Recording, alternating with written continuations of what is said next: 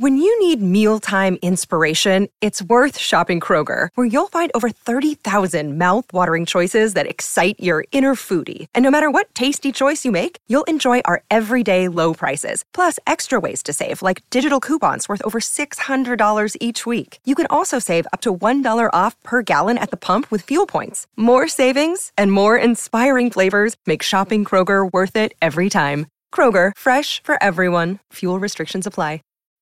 When you need mealtime inspiration, it's worth shopping Kroger, where you'll find over 30,000 mouthwatering choices that excite your inner foodie. And no matter what tasty choice you make, you'll enjoy our everyday low prices, plus extra ways to save, like digital coupons worth over $600 each week. You can also save up to $1 off per gallon at the pump with fuel points. More savings and more inspiring flavors make shopping Kroger worth it every time. Kroger, fresh for everyone. Fuel restrictions apply.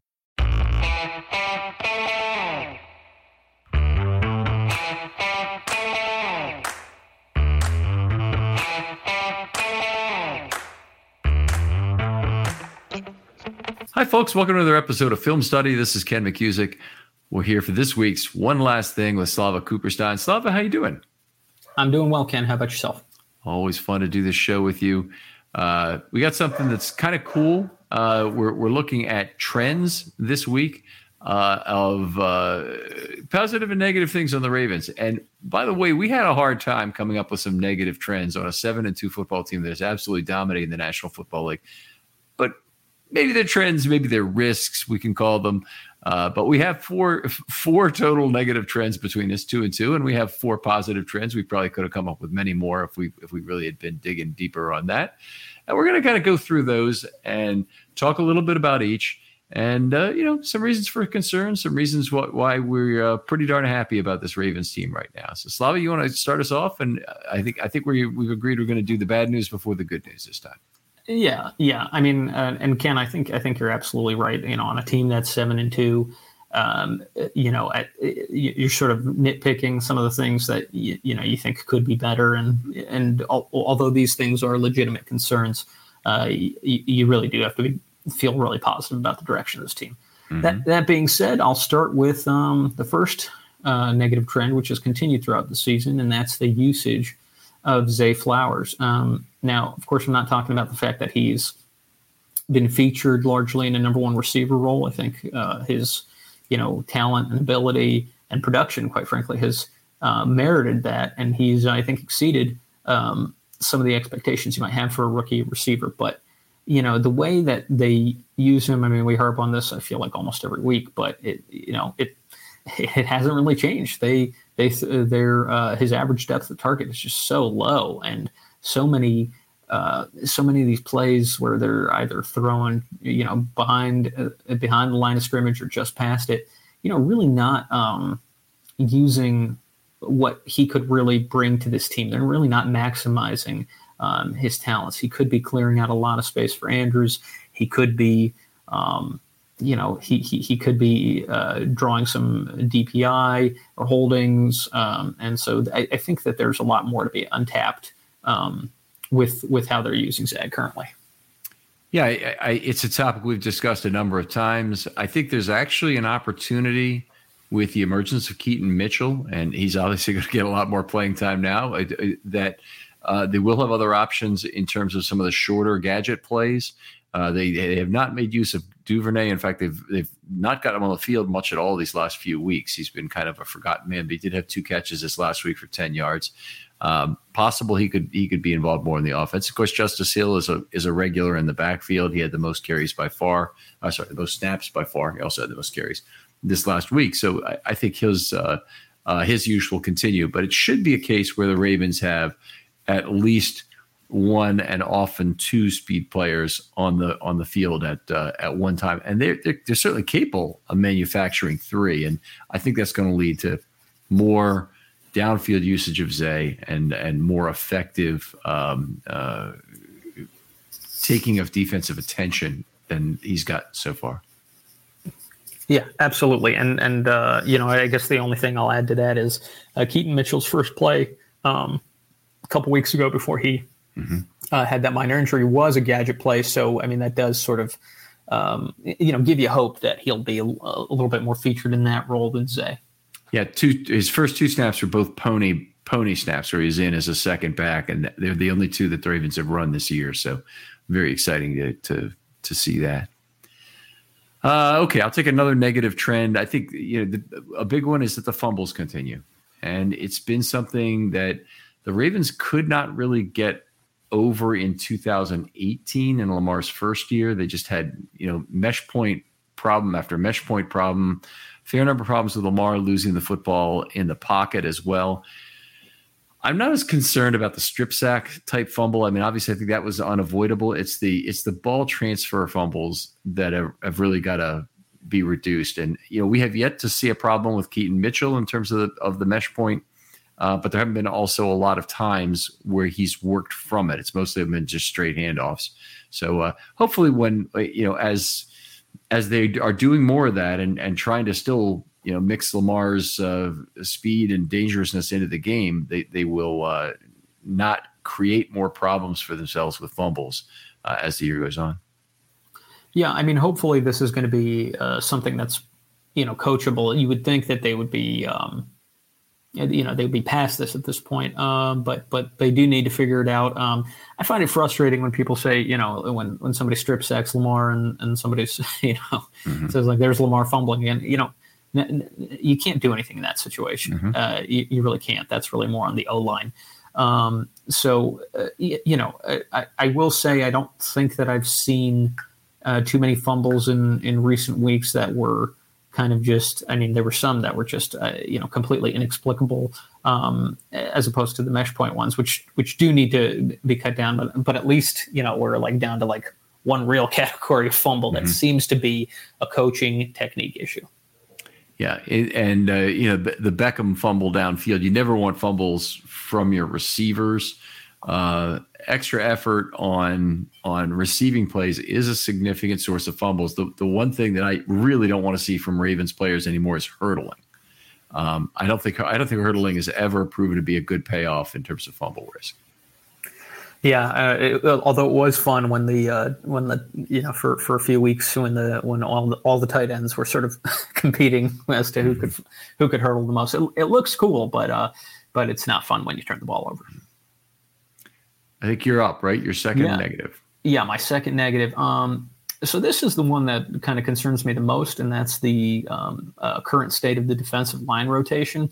Um, you know, all, all, the players on the D line are just having an outstanding season, um, but they they are playing a significant number of snaps, and you know, just carrying those five defensive linemen, I mean, can't could catch up to the Ravens. Um, and you know, there's there's a couple of it, it's not just the number of defensive linemen that the Ravens are are starting week in and week out. It's it's also the fact that um, you know, we haven't seen the outside linebackers kick kick in too often. Mm-hmm. We haven't seen, um, uh, you know, oftentimes as you you've noted in, in, the past, we've had games where uh, where the Ravens were outsnapped, um, and that leads to um, pretty pretty significant number of snaps for these guys. What you don't want is for uh, the linemen to start hitting a wall late in the season when they're going to be needed the most. Um, I see no reason why the Ravens shouldn't bring in whether it's in Ndamukong Suh or or some other player just just to take some snaps. Um, uh, you know, particularly, I mean, if you're if you're looking at uh, you know a blowout like we had last week, um, you know, you have you have a real opportunity to to say, you know what, we it's very low risk for us to not have our top guys out there.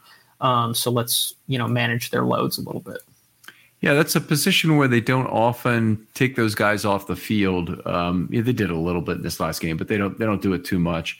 Uh, a couple things about what you're saying. First of all, completely agree with you. They have averaged 2.18 defensive line snaps per game. Now, their number is actually sorry per play, I should say per play. So what that means is that the average defensive lineman has to play 43.7 percent of snaps that's too high for a lot of linemen. Like Brent Urban at this point in his career, he's not playing 43% of the snaps ever. There was a time when he played 50% of the snaps, but but that's not happening again.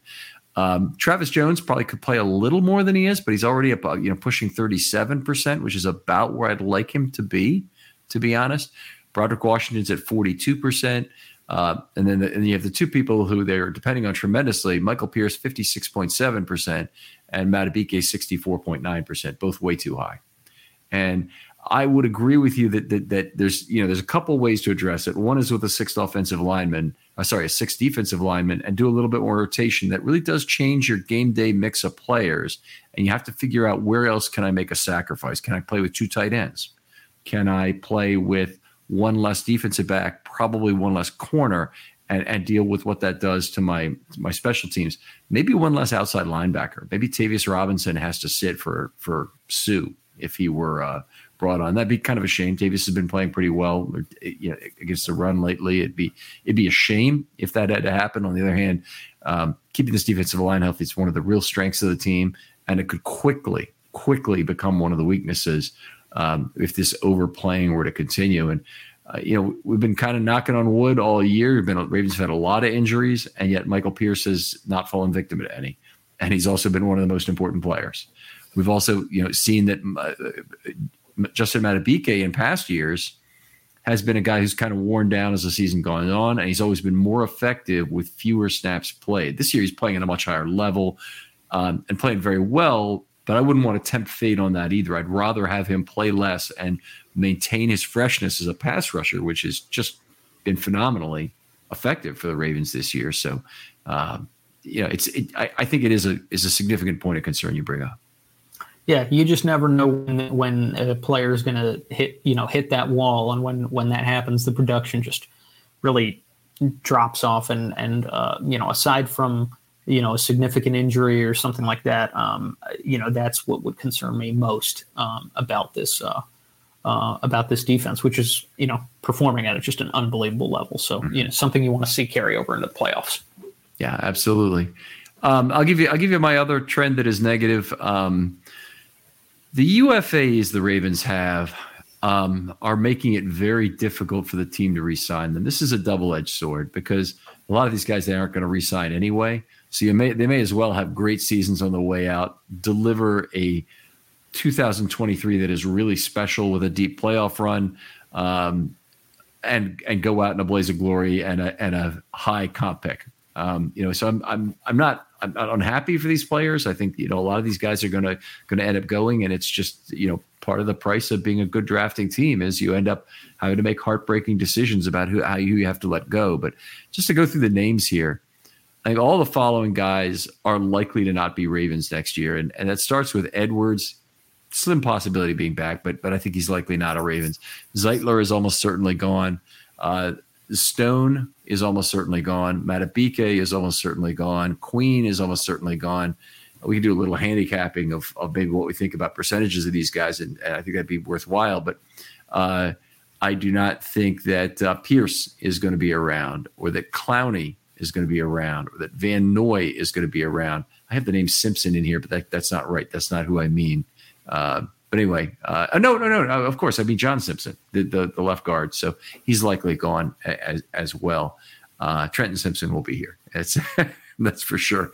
But that just scratches the surface because those are the guys who there'll really be a free agent market for. Those guys, I think, uh, each of them has a chance to be signed in the early portion where the comp formula is being calculated. Now, Clowney and Van Noy Van Noy may not be, but they're having such good seasons. I think it's possible they will. Uh, if they stick around, improves the chances the Ravens get them back. But that's a really big list of names to lose at, at the high end. I haven't got, even gotten to the backup guys yet.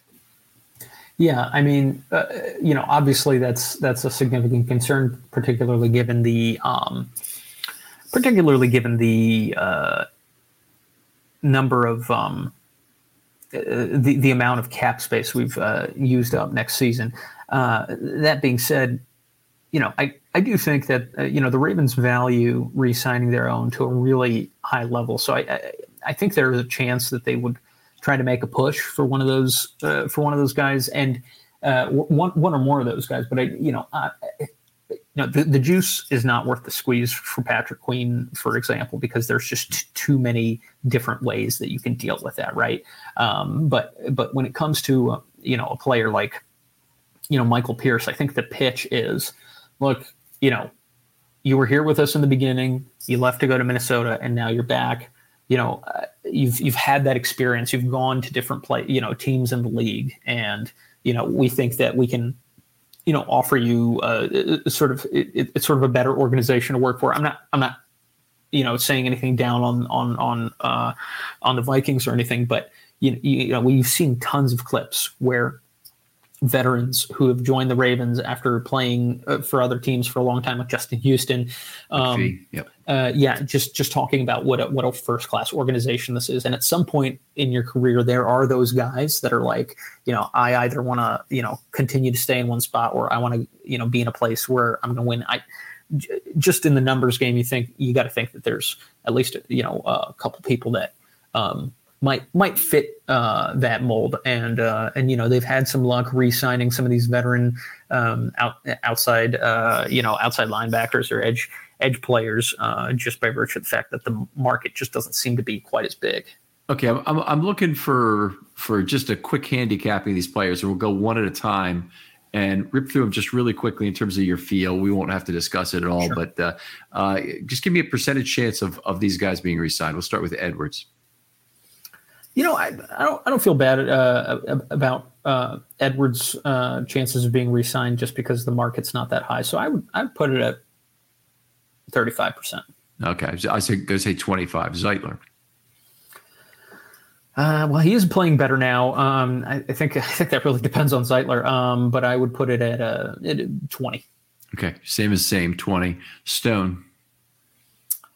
Uh, I think it depends on what the market looks like. I put it at uh, also 20. Okay, I go to 10 on Stone. I, just don't see that happening with them having two safeties. I might have gone to five. Madubuike. Madubuike, um, boy, he's going to be expensive. I, um, I, you know, I put that at 10%. Okay, I'm going to say 15, and that's actually a little higher than I was before, but I think there's a chance he gets tagged. So mm. you know, uh, it, it, that could be the way they keep him. Uh, how about Queen? I, Queen, I think, is the lowest of all, is five percent. Okay, I think test is not unreasonable. I, I put ten, but I think I think you're you're on the money there. John Simpson. You know, Simpson feels like he's a guy that they could kind of offer early if they feel comfortable enough with his play. He has stacked together a number of good weeks. Put it at thirty. Okay, I have it at forty percent. I, I just don't think think there's a big market for him. They have a need. So if you know, obviously some of it has to do with how well he plays the rest of the way. Right. So if he if he have, if he if he blows it out of the building, you know, he's he's going to be gone. If he if he uh, uh, if his play kind of continues to sputter along, the penalties return, then I think he's he's got a pretty good chance to be re-signed here. Even though, you know, it's it's it's kind of a weird situation where the player has to play poorly for to to re-sign him. Michael Pierce, and okay, let me come up with a number on Pierce. Yeah. You know, Michael Pierce, I'm going to put at. Um, I'm put it 45%. Okay, I have him at 50. I think he's a guy who who fits the Ravens so well that I think he's a good guy. But anyway, it's a, that's a good one. Clowney. Okay, let me get my number Clowney number down so I'm not cheating off your number here. Yeah, Clowney. Okay. I'll put I'll put at um I'll put at 50. Okay, 35 for me. I just I think there will be a market for him um, there. Van Noy. I'd also put him at 50. Okay, 35 for me again. I, I think the Ravens don't really have that one outside linebacker guy they like on a year by year basis. They did have McPhee for a few years, but um, they move around. They switch around a fair amount. Uh, so that's it in terms of those guys. But let's talk about the secondary group. I mean, J.K. Dobbins is going to be gone. Now, whatever you think about Keaton Mitchell, and we're going to have some nice things to say about him, no doubt, on this show, but um, J.K. Dobbins was the big loser in Mitchell Mania. I do not see him coming back to the Ravens after that game. I, I really don't. I mean, unless unless Keaton Mitchell just turns out to be fool's gold and, and, and that becomes, you know, abundantly clear by the end of the season. But like based on what he's done in the preseason, based on what he was doing in practice, I, I just don't think that's the case. I think I think it's bye bye to J.K., which is a shame. Um, yeah. He was he was a player a lot of us were excited about. Yeah, it, it is a darn shame. Uh, Duvernay is a guy. Uh, it may just be a money thing, but they, they, don't look like he's he doesn't appear to be part of their plans. Has some good returns. Um, they're not going to pay him as a return man. Uh, maybe you know he could come back at a very low contract, but I think there's some other team that's going to say, "Yeah, that's our guy. Two years, six million kind of that we're willing to pay primarily as a return guy. Yeah, I think it's a very low chance. I, I don't know what they're doing with Duvernay. I don't get it. They elected to pay him four million. They didn't have to, and I don't think they're getting four million worth of return um, mm-hmm. from him. And uh, and I don't put that on Duvernay. I put that on the team. I, I, agree with that. I think he was more of an insurance policy, given they had players like Agholor and Beckham, who were not only injury risks but play risks. And Agholor's really turned out, and uh, yeah. you know, been a much better player than they than they thought he would be. And they're having trouble getting him snaps, right, uh, or, or, getting him targets anyway, not necessarily getting him right. snaps. Uh, so that's uh, that's a good point. Harrison, um, okay, I mean, I, I would think he's very likely to be re-signed, but he is a free agent, and and and he's a he's a perfect guy for a Ravens two year deal. Yeah, I, I, I completely agree. Like like like we sort of mentioned before, so one of these you know NFL survivor type guys. Um, um, I, I, I can't remember the guy's name. Um, Levine. He, he, no, he um he played a lot for Ray in the 2012 Super Bowl year. Um, uh, uh, Ayanbadejo. Um, no, uh, he was he well, I mean, he did play a lot on special teams, but it was McClain, McClain, yeah, yeah, yeah, McClellan, McClellan, McClellan, uh, yeah. Albert, Albert McClellan. You know, Albert McClellan, very similar in terms of, not in terms of you know build, because Malik Harrison is just this like big hulking guy, but um, mm-hmm. you know, Albert McClellan played, you know, every position, every linebacker position, um, you know, at different at different times. He was a very smart player, very capable player. wasn't necessarily going to give you like, you know splash plays all the time or anything like that, but he was dependable and he played a lot on special teams. And, uh, you know, I could see Malik Harrison carving out a very similar role for himself. Yeah. Be cool to have him in town. He's, he's definitely, he's a fan favorite, I think, at this point with some of his uh, play and hope he really was playing some great football at the beginning of this year. And hopefully that uh, uh he can, he can finish off strong in, in 2023. To, uh, you know, this is a really interesting one, but what about Huntley? I, you know, as, as as great of a story as Snoop is, I think I think we need to cut the cord, and I think I mean I think it depends on who you get to uh, replace him. Um, but I think that we need more out of the passing element to um, our our backup quarterback. I think it's always been like it's always been tremendously overstated, like that it's a good thing that he runs because Lamar can run too. Uh-huh. Your quarterback needs to be able to pass. Um, Huntley had a, you know, I think you said earlier this week that Huntley threw the best pass of his career just now to Odell Beckham, and that's and that's nice, and it's cool that he was Pro Bowl quarterback, and you know, I hope I hope he gets some money elsewhere, but we need a better passer at the position, and you know, I just hope that you know, I hope that Tyrod Taylor becomes available because that's yeah. that's who I would get. Oh, that, Tyrod Taylor, would be that'd be a good one, yeah. Uh, Sam Mustipher now, he's been a guy really underutilized by the Ravens. I think that might be a reason why he's not back, but he's he's been inactive some weeks, which is incredible. Um, he started the year on the practice squad. He was a um, a fourth year guy, uh, so they had the vet op. Sorry, the they did not have the vet option on him this year. I think. Yes, yes, yes. He had to go through waivers as a as a fourth year player. So it was a no, no. I'm sorry. He didn't have to go through waivers, although I thought he was a fourth year player. That's what right. it was. So right. they they handshake deal to him. So anyway, he's eligible for a for to be a multi year handshake deal here in Baltimore if he wants to be. Uh, don't know if there'll be a market for his services, but but he hasn't played badly at all when he's been in there. No, and uh, you know, quite frankly, uh, if he can, as I understand it, he can play some uh, some guard as well. Um, so if he can give you anything at guard while being a capable backup center, Mm-hmm. I, you know, I, I, think then you have two very uh, reliable, uh, you know, backup linemen between him and Mekari, and uh, and I think that's a you know really great and rare thing for us to have. So I, I, I would explore that for sure. Yeah, Mekari, by the way, fantastic week. Uh, yeah. This this last one uh, is the first Ravens lineman to get an A plus this year in my system. So uh, out, outrageously good game. Uh, Phillips is another guy now really emerged this year as a guy who you know was backup linebacker, a great player in the preseason, a real big story in camp. Don't know if he stays around or not, but but another one. And we don't have to talk about every one of these guys. Yasin, a guy I think is gone for sure. Uh, does not really seem to be happy here I, I, and inactive this last week, which is really strange because he was ill, but he but but he came back on Friday, so it seemed like he would be active, but Uh-uh. Uh, then I got a few more names. Seymour uh, is out there. He's probably replaceable, but he's also a nice guy for special teams that the Ravens like, and they seem to like to vet in those guys. Um, just to go a little faster, Worley is is out there.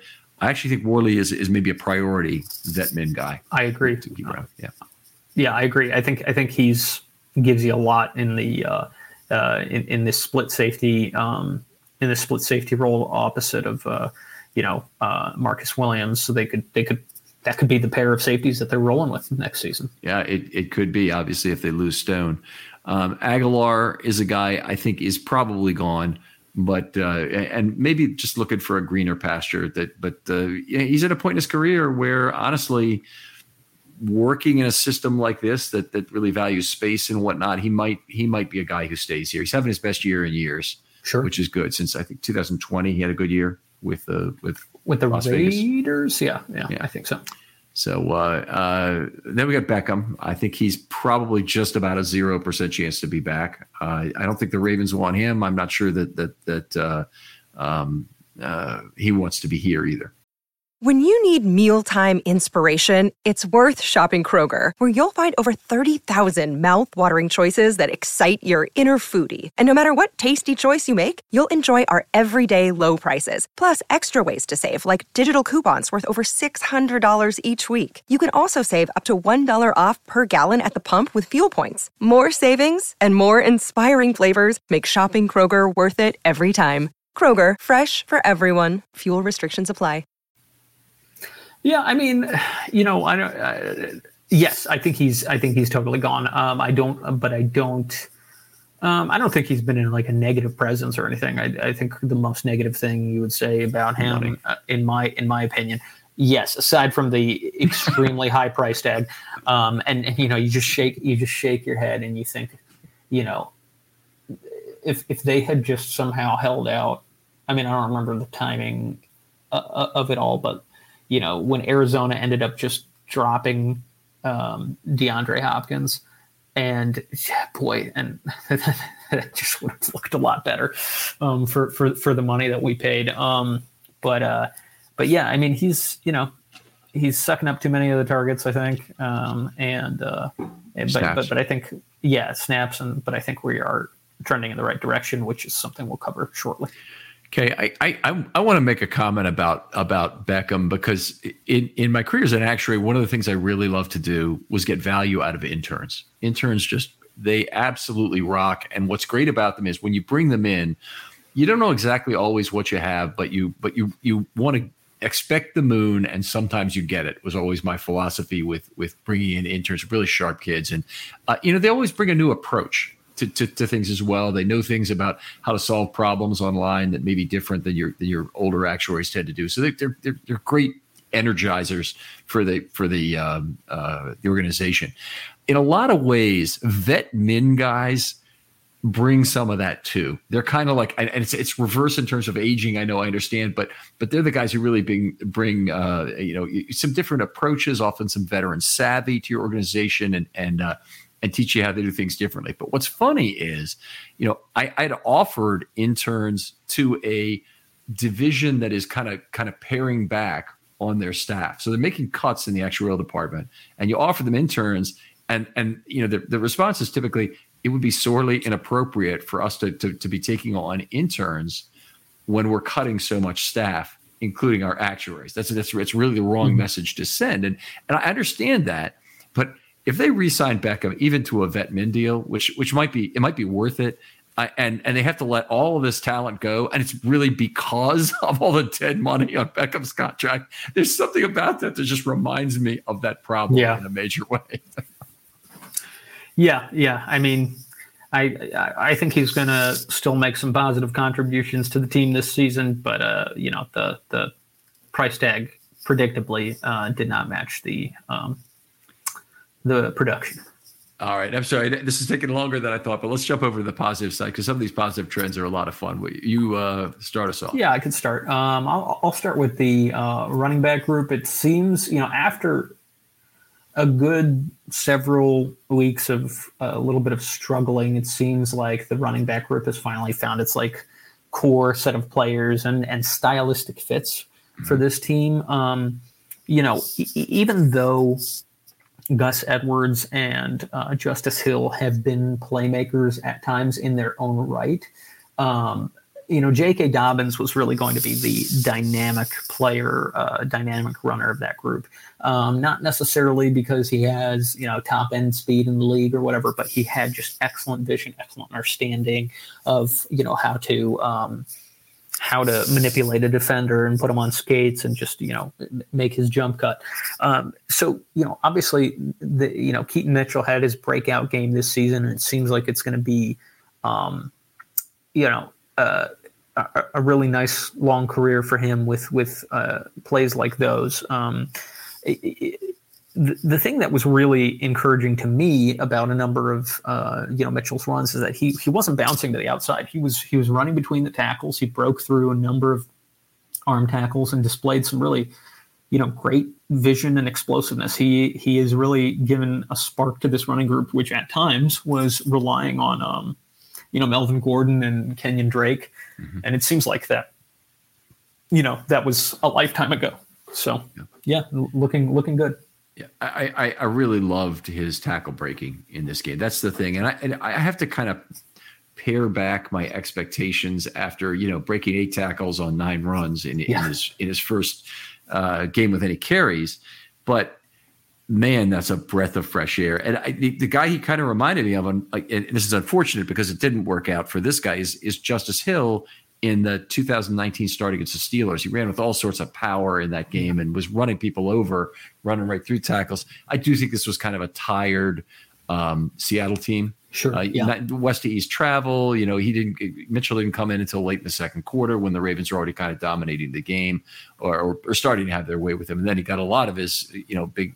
Well, he got a lot of his big carries actually on that very first drive, but he did have, you know, another good series of runs uh, in the second half when they were very tired. You know, it was Tyler Huntley's first drive in the game, and they'd already had over 60 snaps in the game. So it was, it was it, you know, I, am paring back my expectations some, but I want to I want to hit on the other thing you said, which is that it's a stylistic fit.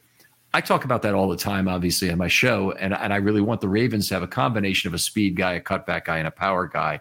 And I, for the first time this year, and probably for the first time since J.K. was last healthy for an extended period in 2020, um, I feel like the Ravens have the have a full set.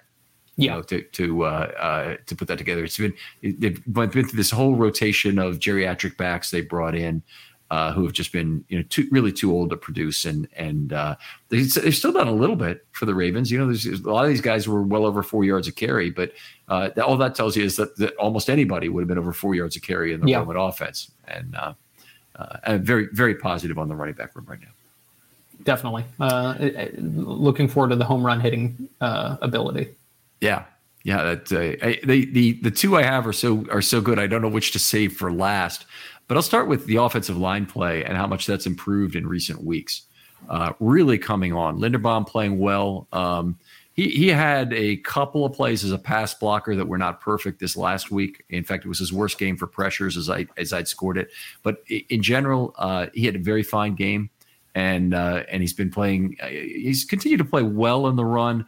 I think there's been a kind of a natural regression from that. He's, his his his progression as a pass blocker has been one of the biggest single improvements in any player, all by itself.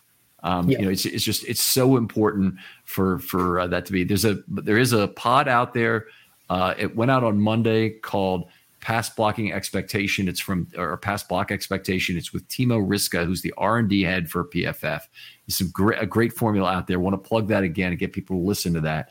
Uh, but the Tyler Linderbaum information in there is particularly good. So uh, uh, the offensive line play in general, I'm still a little bit worried about Ronnie Stanley, but he's one of the players I'm looking at and saying stylistically, uh, qualitatively, not stylistically, qualitatively, he's had better games the last few weeks. He did give up the sack to Mafe, but it actually was his best game of the season, even that considered, and that was his only negative play. Uh, he had a couple other plays where he, he was going to allow a pressure, maybe even a sack again to Mafe, and, and Lamar ran him out of trouble. Um, those those hit his adjustment very hard this week, so he didn't get the adjustment he would have or he would have been even a higher score. But uh, I really have liked you know seeing Ronnie uh, look improved against a you know a quality opponent this week. Yeah, I mean it's nice. It's nice to see. Uh, so first of all, yes, Linderbaum has just been you know improved significantly. Both guards had had their uh, problems earlier in the season, have stacked mm-hmm. a number of good games back to back to back, which is really what you want to see, particularly in Zeitler's case, where you were just wondering, uh, you know, is this a, you know, is this a health thing? Is this an age thing? What's going on? Seems to be back, rounding out to uh, you know the form that you would expect. Um, you know, Ronnie just looks healthier every every week. You know, he he's not necessarily um, you know at the level that uh, maybe even that he was at last year.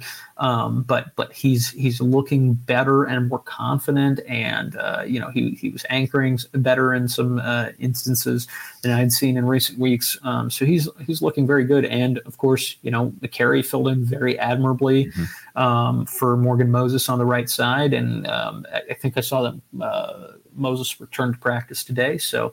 Um, you know, should should be looking good. They're they're they're playing well, and I think that Lamar's confidence in, in throwing is uh, reflective of that. Yeah, 13 out of 26 ATS opportunities this last week. Now, there was a lot of four man rush from Seattle, but that was the highest rate of the season. And uh, really good to see a game like that tossed out there. Uh, I'm just very excited about the OL play.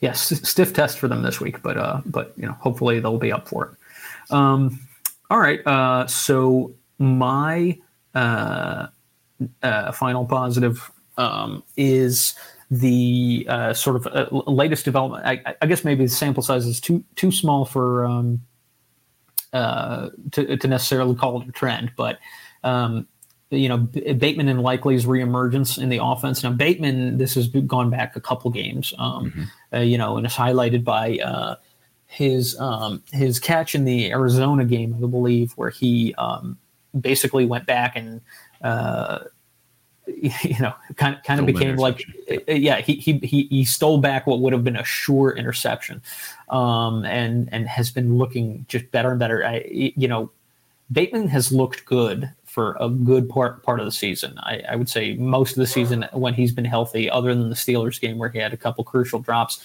he's been looking good. He's been running great routes. He just hasn't necessarily been getting them the getting the targets. But over the last two to three games, he's been um, he's really been rewarding um, Lamar eh, pretty much every time that the ball is thrown his way. He's been making some incredible catches. He's been fighting for the ball, and he's been getting yards after the catch. Um, yeah, go ahead. So, so he had two incomplete passes in, in, thrown his way in this last one, and both of them were overthrows on deep balls. So I've got a couple things to say about that. First of all, great that they're taking some deep shots. Yeah. Fantastic. I, I just would like to see those be more trust balls that are not made to overthrow Bateman or nothing else kind of thing, but thrown up with enough air under it that Bateman can go run to the spot, get to it, particularly when the defender has his back to the quarterback as the ball is thrown. You know, that's an opportunity in man coverage to to have really good things happening um, in that spot. And it seemed like in both cases the corner was chasing to to try and keep up with Bateman had half a step maybe in, each case. That's a, it's a it's a you know it was unfortunate that in both those cases those balls were overthrown because it would have been a you know nice opportunity in the case and a, and a great chance for additional trust, which is really the big thing for both these players. Likely four targets, uh, caught them all. In fact. You know, you go back this whole season. Likely's only only had one ball thrown his way that he hasn't caught, and that was that horrible drop against the Colts, which is one of ten plays maybe in that game that cost him the game. Yep. Uh, so it's uh, you know, I, I, both those guys to to have them earn more trust is great. I think we're at a point, honestly, where Beckham probably needs to take a few less snaps. Bateman needs to, to take more snaps. They did a very good job, by the way, of balancing snaps for the receivers for everybody except for Duvernay.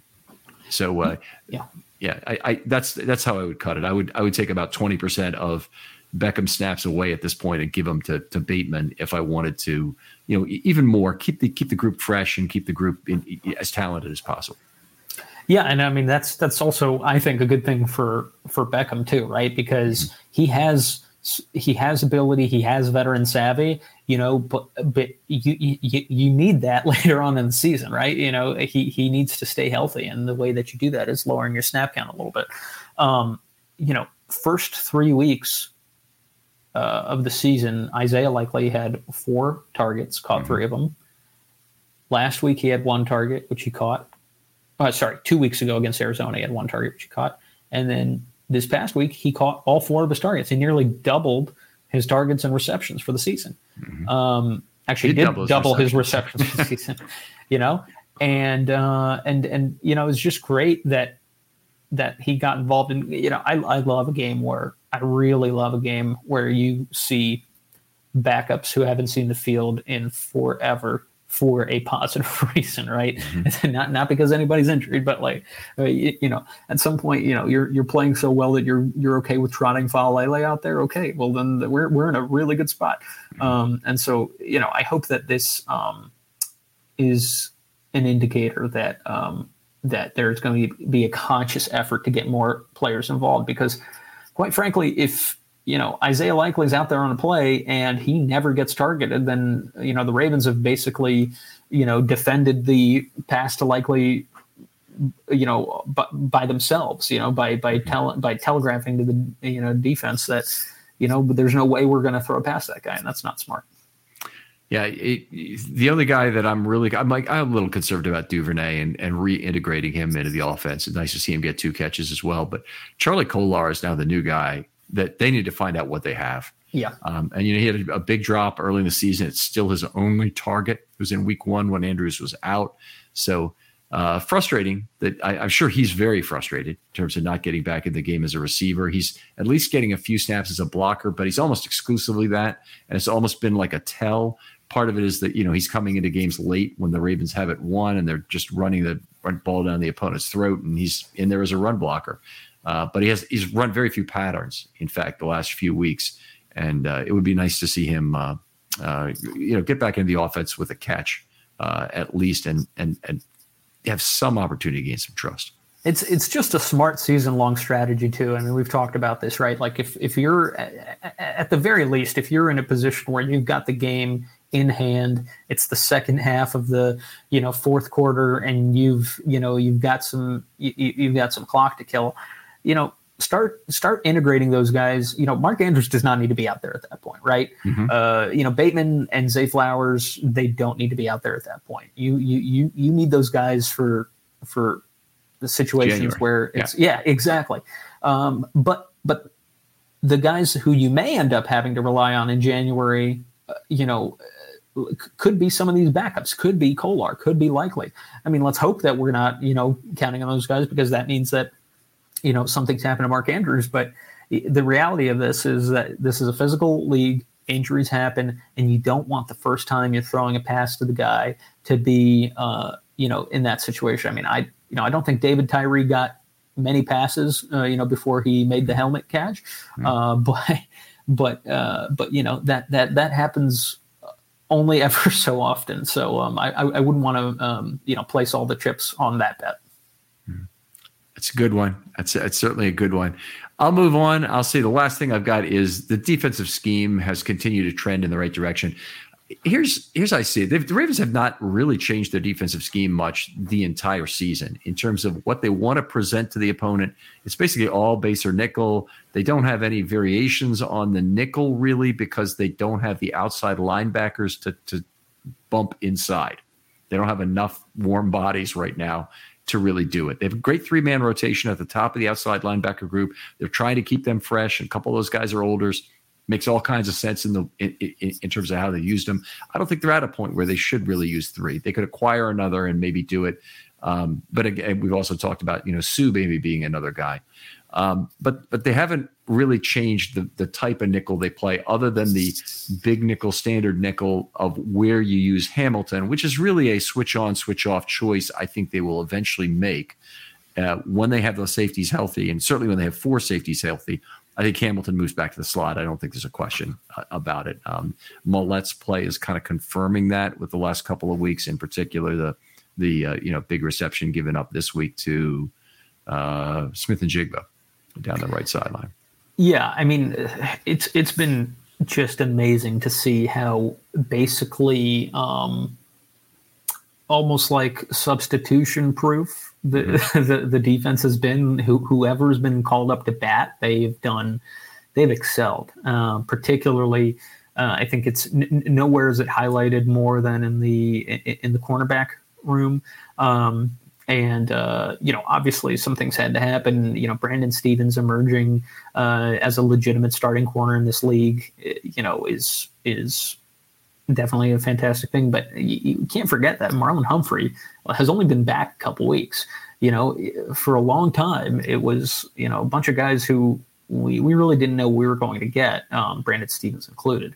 Um, you know, we, we were all you know thinking Rock Ya-Sin was going to be you know the, the guy, but really it's been you know plug and play and uh, also along the defensive line i mean it's particularly with the um, you know edge rushers uh, you know have just come in and played extremely extremely well mm-hmm. um, so it, it, it's just a I, I think it's a real credit to not only the scheme but recognizing which players they can pick up because they've picked up a lot of these guys in season yep uh, which players are going to be able to contribute within the confines of the scheme, and they've played so well within the scheme. Um, and uh, you know, lar- largely in part, I think, to the excellent middle linebacker play um, and the and the safety play. Yeah, I, I, I completely agree. And I, the Pierce Madubuike tandem has been very, very special for this team. And they're playing basically now all the same snaps. So they played the same exact 27 snaps in, against the Seahawks, for example. Um, but they, but they've really been playing a huge overlapping number of snaps, and I wouldn't have guessed that at the beginning of the season. I would have said Pierce is an early down snap eater, and Madubuike I want to save for obvious passing downs. But they've been so complementary as pass rushers. That's that's really worked out. And I, I'll give you the last element of this trend that I think is really good is that they faced an kind of a generally increasing difficulty of opponents as the as the season is worn on. And this defense has continued to hold up to all that. In fact, in some ways, it's improved. It's you know they two of the most dominating games of all time against the Lions and the Seahawks were both against good teams. Um, you know they went into Cleveland and kicked the snot out of the Browns, which obviously you know they had quarterback issues at, at that problem, but they also pretty much kicked the snot out of them on offense too. It's yeah. just, I, what they've done to to good teams reminds me a lot of 2019. And I know I'm saying that a little bit early, but in 2019, it really didn't matter who they played after week four. Um, they beat them. They beat them very handily. That included that you know the San Francisco game and uh, going out to Seattle, playing a really tough game and and and taking care of business very handily. Uh, the play against good opponents was was extraordinary that year. Yeah, I'm I'm really looking forward to seeing um, you know how they handle uh, you know, a healthier Joe Burrow and more and more to the point, the the um, uh, that that Miami offense, mm-hmm. um, you know, who which is not not looking as uh, you know as imposing as it did you know a few weeks ago. Um, you know, Kansas City did a pretty good job shutting them down defensively, and, and Kansas City, I think, easily has the best defense that they've ever had in the Mahomes era for mm-hmm. sure. Um, but you know, I, I don't think anybody's saying, you know, anybody views Kansas City's defense as, you know, one of the premier defenses in the league. I mean, I think I think the you know the Browns and the Ravens come to mind, and for my money, it's the Ravens. But um, you know, I think it's really important before you get to the playoffs for you to have really been tested, and even if those games don't all go your way. Um, uh, you don't come away with a win, but you do come away with experience and if you take that and apply that into the playoffs, good things will happen. Great stuff. I, I, one more question I have about the defense is about the pass rush. And that I'll just ask it is it, when do you get to the point where you just eh, eh, go along with the scheme is so good and it, and it, eh, some of the parts has been so good that we can kind of believe in the pass rush rates they've had so far this year, which have been accomplished under incredible circumstances. I mean, it's mostly four man rush. They almost never have rushed six the entire year, been a handful of times only. Yeah. Um, at, one point, do we say, you know what, I'm buying into this? This really is how good the pass rush is. Yeah, I mean, uh, it's it, it, it's it's it's definitely just a really um, remarkable accomplishment, and and uh, you know, Macdonald really seems to have uh, a knack for knowing exactly when to, you know, send that extra guy, send Hamilton or whoever it is, uh, you know, and and and the results have just been really fantastic. He he he I think has a really good feel for when the quarterback is going to see it coming, and it's just it's just an unselfish, really really disciplined complement of players who you know they're playing for the sack for the team sack, um, mm-hmm. and and you know they're they're getting home. What can you say? Yeah, it, it's it's just unbelievable to see, and they've still only 26 times they've they've rushed with six or seven this year, which actually surprises me a little bit higher than I than I thought it was. But uh, uh, still, 26 in nine games now is only three per game. So uh, pretty remarkable. And definitely, we, we saw a lot more six man rush with Wink and with Rex Ryan in the past. So, uh, been, been it just the results are incredible. When, they've, when they've had a, a great pass rush, they've generally done it with, with numbers, at least in part. So, Slava, always a pleasure doing this show with you. Tell folks where they can talk football with you. You can find me on Twitter at Slava Kuperstein. That's S L A V A K U P E R S T E I N. All right, outstanding. Other folks out there who want to do a film study short, hit me up on Twitter. DMs are always open.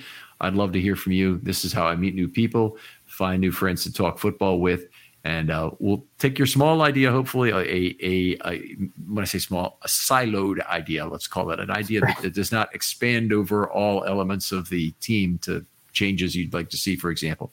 Uh, and we'll talk about about how that might make a great show. I'll I'll get back to you very quickly. For Slava Kuperstein, this is Ken McKusick saying goodbye, and we'll talk to you next week on One Last Thing.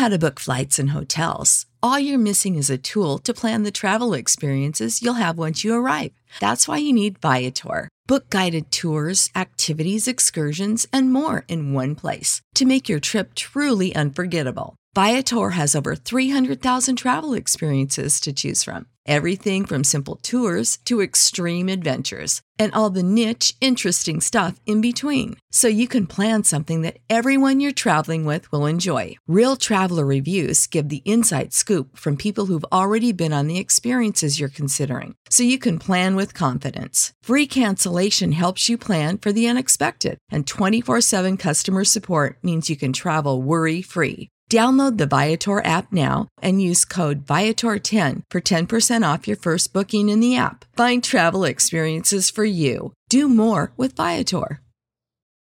For the ones who work hard to ensure their crew can always go the extra mile, and the ones who get in early so everyone can go home on time, there's Grainger, offering professional grade supplies backed by product experts so you can quickly and easily find what you need. Plus, you can count on access to a committed team ready to go the extra mile for you. Call, clickgrainger.com, or just stop by. Grainger, for the ones who get it done.